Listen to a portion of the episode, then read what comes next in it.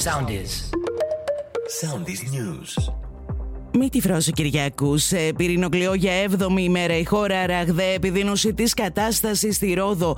Μεγάλη αναζωπήρωση στο Ασκληπείο με τις φλόγες να καίνε σπίτια και περιουσίες. Την εκένωση δύο ακόμη χωριών του Μαλώνα και των Μασάρων ανακοίνωσε το Υπουργείο Κλιματικής Κρίσης και Πολιτικής Προστασίας.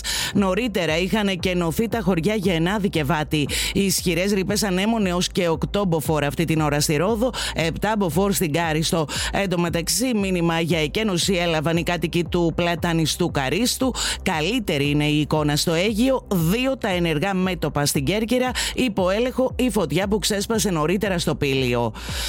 Αυτή τη στιγμή βρισκόμαστε σε πόλεμο προσανατολισμένοι αποκλειστικά στο μέτωπο της φωτιάς. Θα ξαναφτιάξουμε αυτά που χάσαμε. Θα αποζημιώσουμε αυτούς που χτυπήθηκαν. Υπογράμμισε από τη Βουλή ο Πρωθυπουργός. Ο κ. Μητσοτάκης σχολίασε ακόμη πως η μάχη με τις φωτιές ήταν και είναι άνηση και έτσι θα συνεχιστεί για όσο διάστημα οι συνθήκες παραμένουν τη χερή.